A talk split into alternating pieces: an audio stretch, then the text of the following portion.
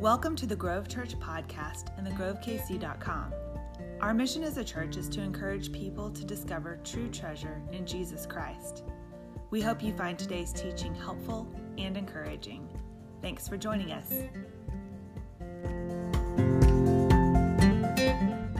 Well, today we are starting a brand new series called The Gospel Primer. It's about good news in all of life. And as you saw at the end of the Roland video there, we're asking the question today what is the gospel? Now, you, you may have heard, you likely have, if you've been around the Grove at all, you've heard the gospel talked about. You've heard me preach on it and, um, and, and, proclaim that. And, and you may have, though, uh, despite some of my best efforts, it's still possible that when you think gospel, you think about a, a list of facts, historical facts about Jesus that happened over 2,000 years ago. Things like Jesus is God's own son and was born of a virgin mother, lived a perfect and sinless life, and exchanged his life in place of our lives on a cross.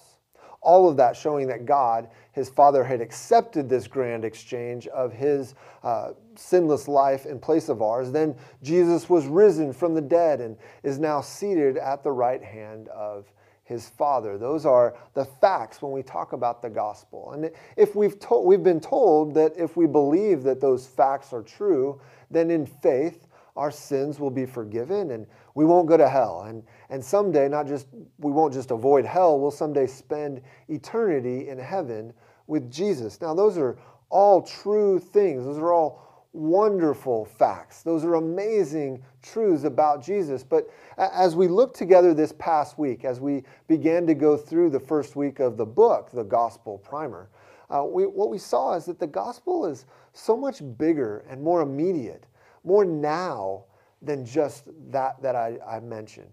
I love this description from author and theologian Tim Keller. He says this that the gospel uh, in defining it. The gospel is that God Himself has come to rescue and renew creation, that includes us, in and through the work of Jesus Christ on our behalf. And I think about that. That is good news. That's what the word gospel means. And it's not only good news about our sin problem, our need for a rescue, and about our eternity. That's for sure true for all of us. But the gospel, as Keller explains, is also really, really good news for this life today, here and now. And, and what we're looking at is that as we move from unbelief to belief concerning the gospel in more and more areas of our lives, that we will experience this good news for ourselves daily, increasingly. And that's not only good news for us who are Christians, it's also very good news for everyone that you and I know. And it's beautiful and attractive to others when we live out this reality that I've been describing. One of the goals and, and hopes we have for us as a community as we go through this series in, in the many weeks to come is that we will make it more and more normal to speak the gospel to each other regularly and naturally a number of years ago, almost five years ago, in fact, I had the opportunity to take a mission trip down to the Dominican Republic with my oldest son, Cade. We were down there to uh, help build a house and do some baseball uh, instruction, and uh, we had a great time. And I, I got to meet uh, many of the villagers that we were we were helping out. And um, what, what's interesting is when I was in high school, and really middle school to high school, I took five years of Spanish. I took a lot of Spanish classes but I'm in no way fluent in Spanish.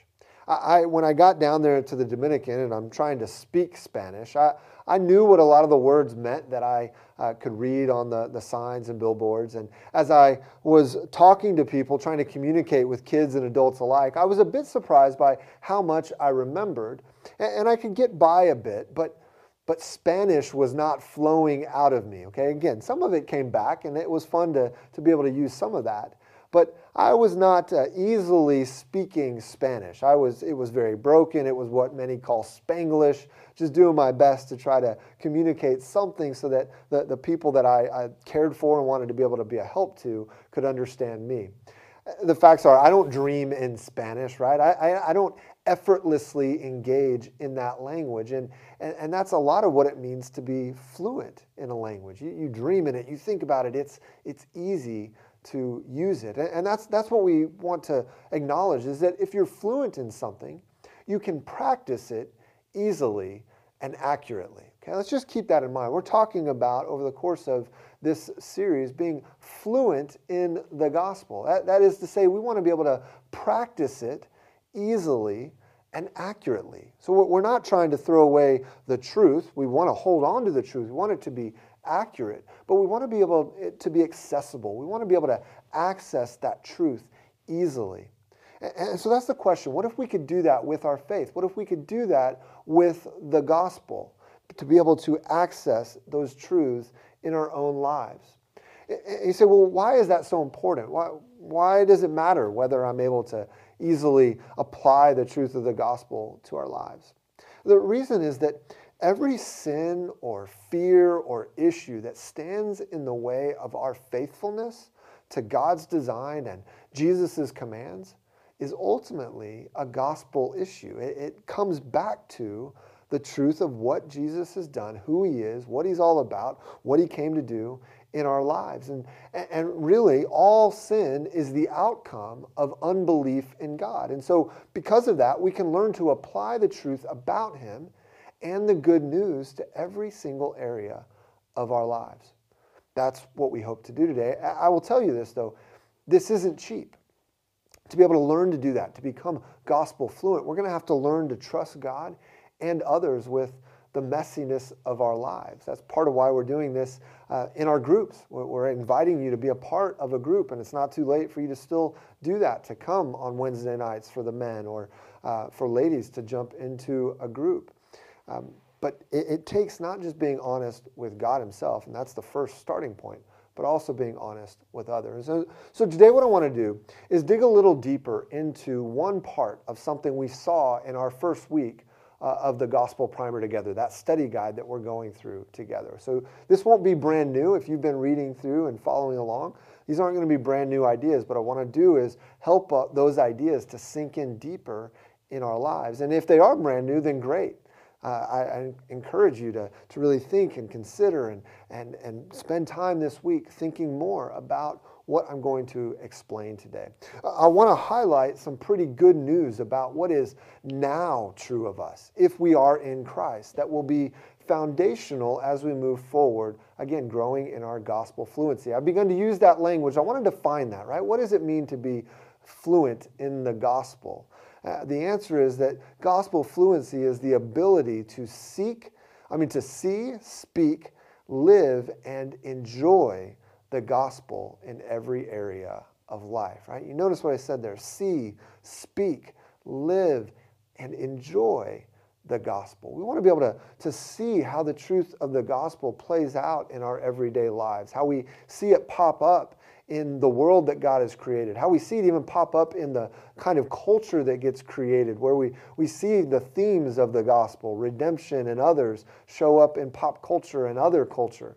But we want to be able to talk about it, speak it, to actually engage in a conversation where the gospel comes out of us naturally, where we're able to encourage one another naturally and easily where we're able to live out the truth, the, the commands of God, understanding that those commands are not burdensome because of who Jesus is, which is then to lead us to joy, lead us to be able to enjoy walking with God, even in the difficulties of life, in all our, the areas of our lives. That's our goal for today. And so I want to start out and just read, uh, let you hear this passage and, and the bit of the truth of what I just mentioned. Colossians chapter 2, verses 6 through 10, listen to what the author says here. He says, I, I'm so then, just as you have received Christ Jesus as Lord, continue to live in him, being rooted and built up in him, and established in the faith, just as you were taught, and overflowing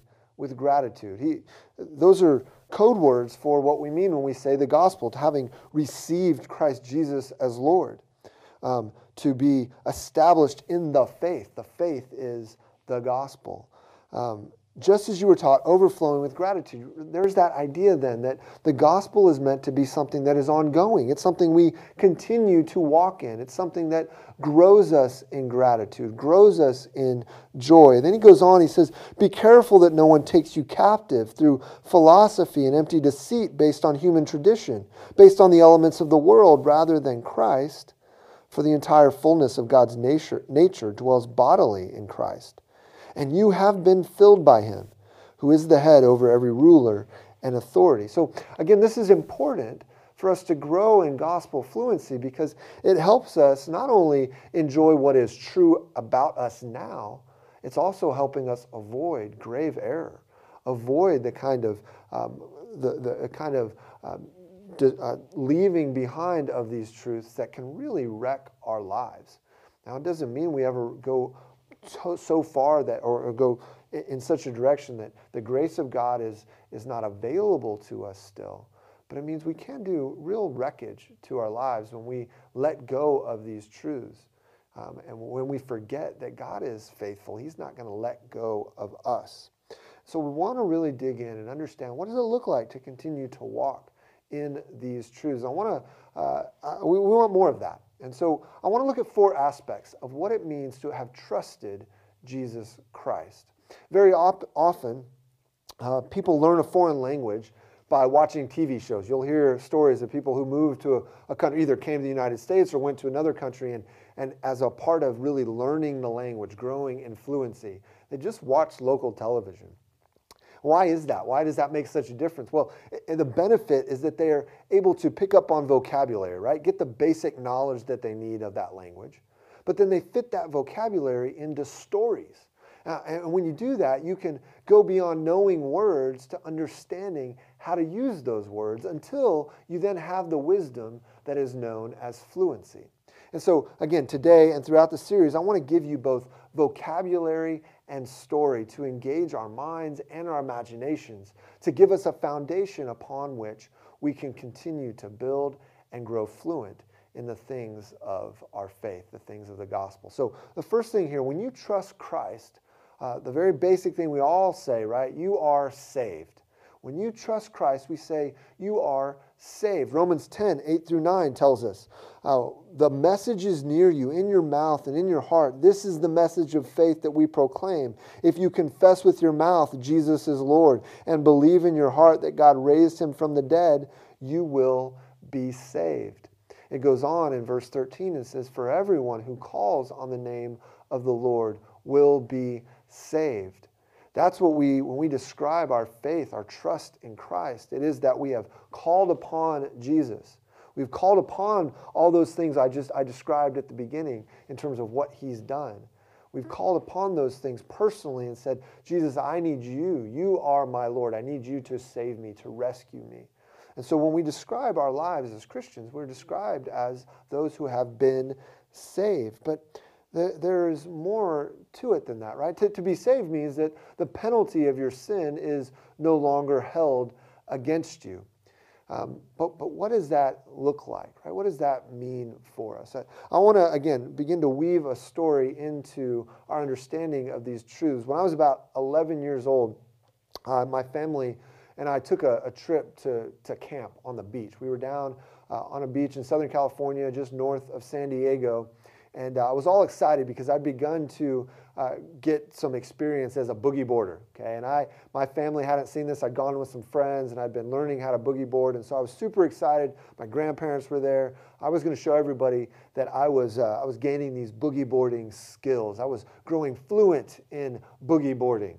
Um, and so we head out on the water one day, and I'm all excited, and I'm I'm looking to catch just the perfect wave to show off my skills. But in the midst of that, I, the, the, waves were, were not what I expected. And I, I kept looking for a good wave. And until eventually I realized, man, I was way far away from the shore.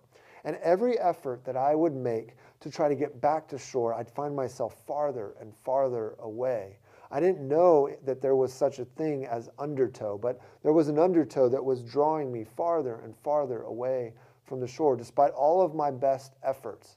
I was in a more dangerous predicament uh, as the minutes ticked away. At some point, I realized this is different. and I'm now in trouble. I realized that predicament. I realized the danger of my situation. And I cried out for help. When I did that, my mom, who was watching us, um, she was the only one there at the time, only adult that uh, from our family that was there. She began to try to help me. But again, she was in that undertow. She was dealing with the, the incredible power of the waves.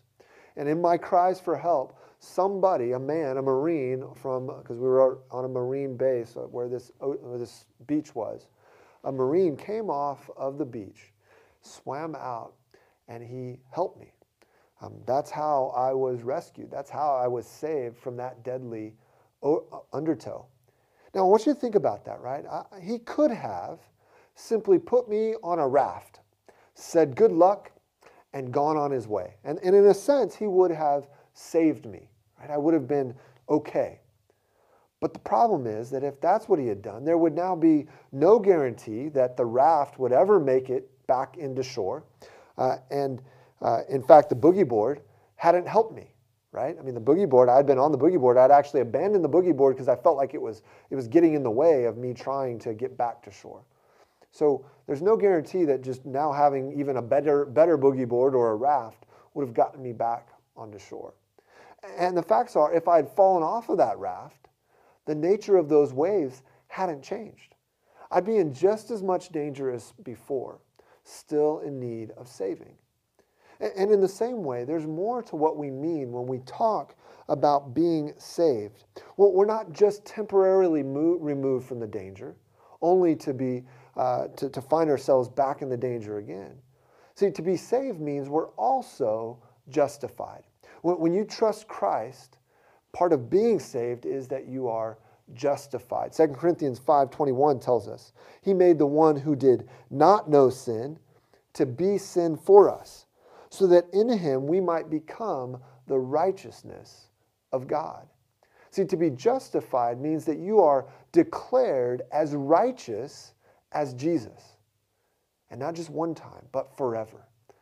To, to be saved, to put our trust in Christ means that when God sees us, he sees us just as if I'd never sinned before. There's more to it. That's a, a bit of a simplistic explanation, but it's a helpful one in that we, we understand that what is happening when I, we receive Christ, we receive this good news of salvation, is that God now declares that we are righteous, just as righteous as Jesus. We receive his righteousness because he took our sin when he went to the cross. That's mind boggling. It's what theologians call the great exchange. And it's not just a temporary, a temporary righteousness, it's a forever righteousness. When I was rescued from the deadly waves, right, I wasn't just stuck on a raft, still surrounded by all the danger. Instead, that Marine grabbed me and, and at, at cost to himself, right, at, at endangering himself, he pulled me back onto the shore, pulled me all the way up, where I was completely out of the threat of those waves. At that point, I was secure in such a way that it was as if I'd never gone into those treacherous waters. And that's the kind of thing that is, is what is meant by being justified. Again, it's as if I, God sees me as if I never engaged in all the deadly and dangerous sin that my life, your life, all of our lives are marked by. That is, we are justified. But there's more. In fact, we're also adopted. Ephesians 1 5 says, He predestined us to be adopted as sons through Jesus Christ for Himself, according to the good pleasure of His will. I want you to just stop for a second with me. Think about those words. Notice it says He, he, he wanted. This is a, a we're not going to get into all the, the nuts and bolts of what does that word predestined mean. But just understand what, what I want you to, to really think about, though, is that, that this is something that God didn't just conjure up as a plan B. Oh, no, I better do something. I guess, yeah, I guess you can twist my arm and, and convince me to do something. No, God's plan from all time was for us to be a part of His forever family. And that's not something he's doing grudgingly.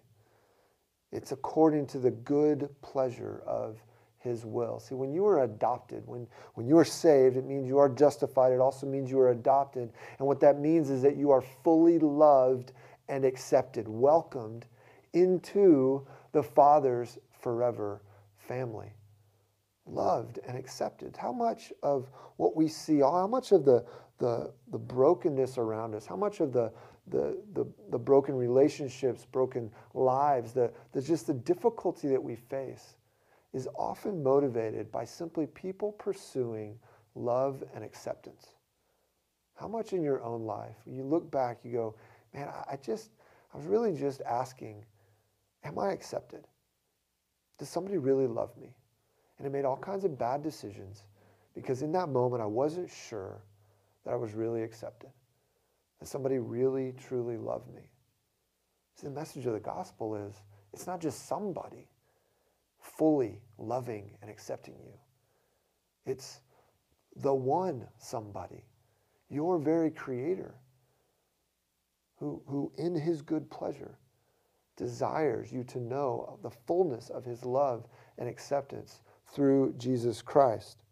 See, when I went into those waters and I was trying to showboat and show off all of my boogie boarding skills and then found myself in danger. Right? The first person off the beach to come help me was my own mom. Now, I put her in danger when I did that. I also put that Marine in danger who had to risk his life. And so, despite having put people at danger, especially, right? You think about from my family's perspective, despite having put my mom at risk, the first response when I was safe was not to be scolded, it was to be welcomed, it was to be embraced. In the same way, we need to understand that, that in Christ, God's response to our sin, the Bible says that while we were still sinners, Christ came. He, he loved us. He gave himself for us. That first response, God's first instinct, his first, first inclination, is that he wants to welcome us. He wants to embrace us in the midst of our poverty, in the midst of that danger that we brought upon ourselves in our sin. See, I, I, wasn't, when I was back on shore, also understand, I wasn't simply left to myself to be grateful to be alive, right?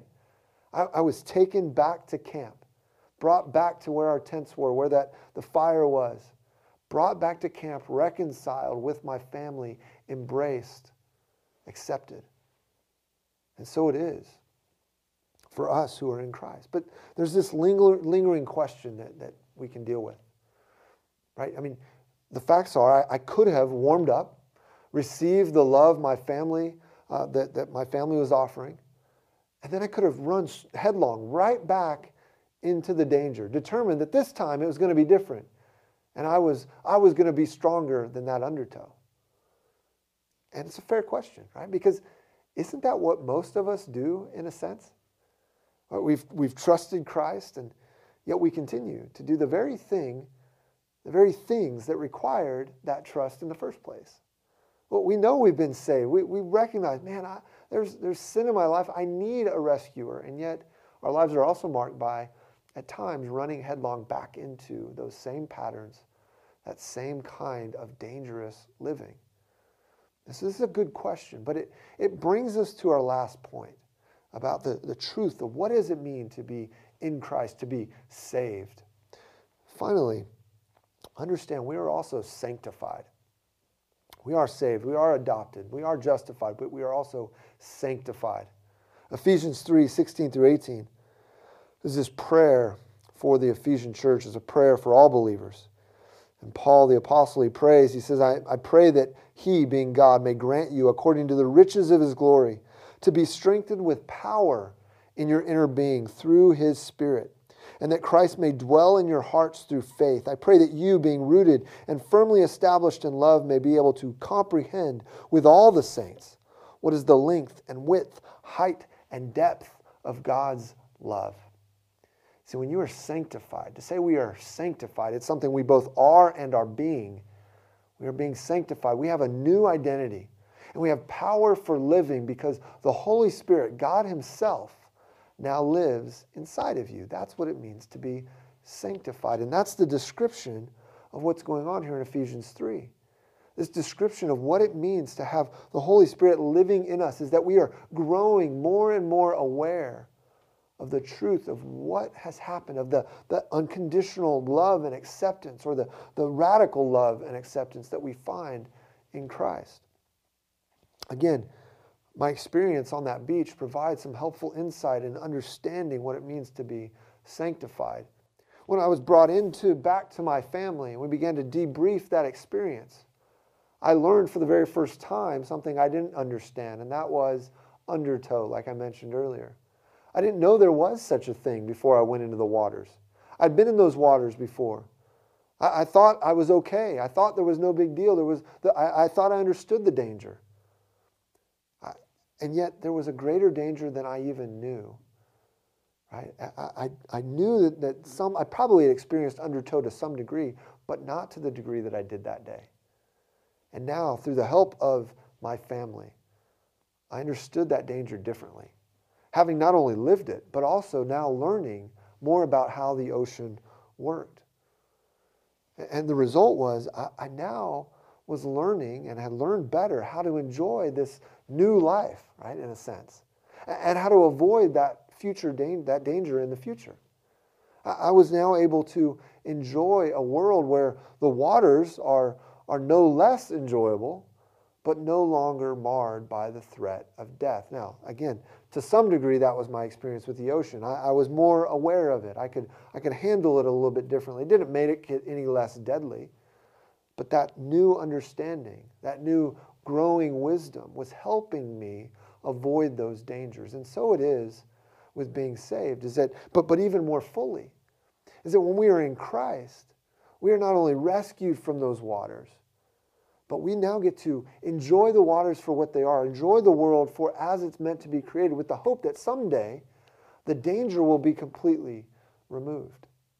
Right? When we're saved, we're given a new outlook. We're aware of the dangers of sin and even still prone to seek out that danger from time to time. But now, with a growing awareness of what real life is like, we now have this awareness of the goodness of righteousness that, that's a, a difference. And with the help of the Holy Spirit of God, we're able to, again, live and enjoy this life differently.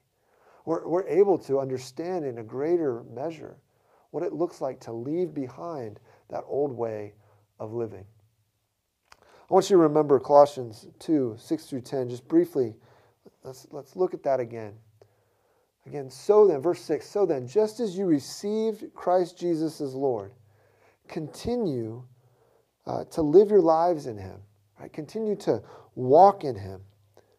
And it goes on, it says, be, in verse 10, for the entire fullness of God's nature dwells bodily in Christ.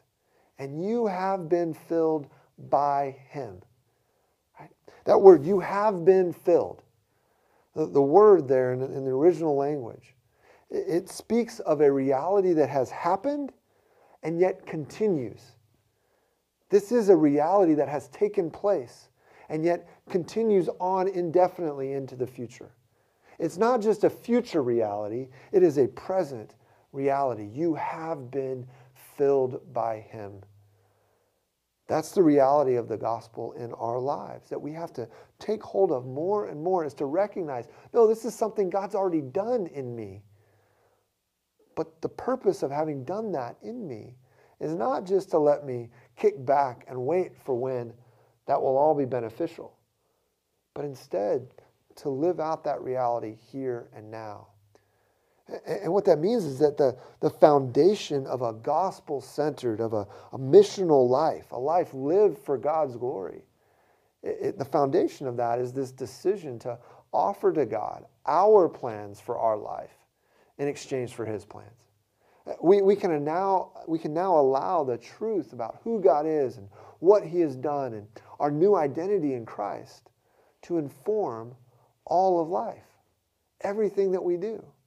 That's true salvation in action. That's gospel good news. That's what we're trying to learn to become more and more aware of, more and more fluent in, for that to come easily, to be accessible to us, to talk about these things, to encourage one another in these things. And so I want to encourage you this week. Ask God, one, just ask God to help you be teachable, to maybe unlearn something if you need to. There might be aspects of this that you say, you know, the way I've been thinking about that is off. I need to unlearn that. But also ask God to help you to grow in this gospel fluency that we're, we're addressing over these next eight weeks. And then I also want to encourage you, if you haven't already, uh, get your own gospel primer. The books are, are they're going to be they're in this weekend, and uh, if you don't, we, we want to get those to you. So I haven't been able to talk about it much because they were hung up in the mail, but we got it all straightened out, and so the books are here, and uh, we want you to be able to have access to those and be able to use that on a daily basis as you're building a, a, habit or continuing the habit of spending daily time with God. 10 to 15 minutes, it, maybe just getting started. But it'll give you gui- a guide to go through and begin to think through these things. Um, and you'll come, when we gather back on Sundays, having already thought about a lot of what we're going to talk about. And I'll be able to, to talk about it and, and help us maybe dig into it a little deeper or just look at it from a slightly different angle. Next week, we're going to go through again week two of the Gospel Primer together. And, and when we get back here on Sunday, we're going to look at the story of God and how your life is a part of this big eternal story. So I think you'll really enjoy it. I'm looking forward to being back together. Let's pray. Father, we do thank you for this opportunity to gather and to continue to learn what it means to be fluent in the gospel, to be fluent uh, in the truth of who Jesus is and what he's done and what that does for our lives. Help these truths we've looked at today that we are, if we are in Christ, that we are saved and justified, adopted, and sanctified. Help those things to sink deeply into us. And help us to see those implications for what that means for all of life. And Lord, I, I do indeed pray if there are those watching, those that maybe haven't watched, but, but those that we know um, that have yet to receive this goodness that comes through Christ and trusting Christ, that today would be a day of salvation. It doesn't have to be a day in the future. Today can be that day that they would hear this good news today or, or, or as soon as possible. And that Spirit of God, you would build in them a, a desire, a, this, this understanding of their need for rescue. They would find the, the only good and true and forever rescuer in Jesus. God, please work mightily in the lives of those we know who have yet to bow the knee and, and receive this good news, this life in Christ. And help us to be messengers, to be bearers of that good news to others as well. We ask that in Jesus' name.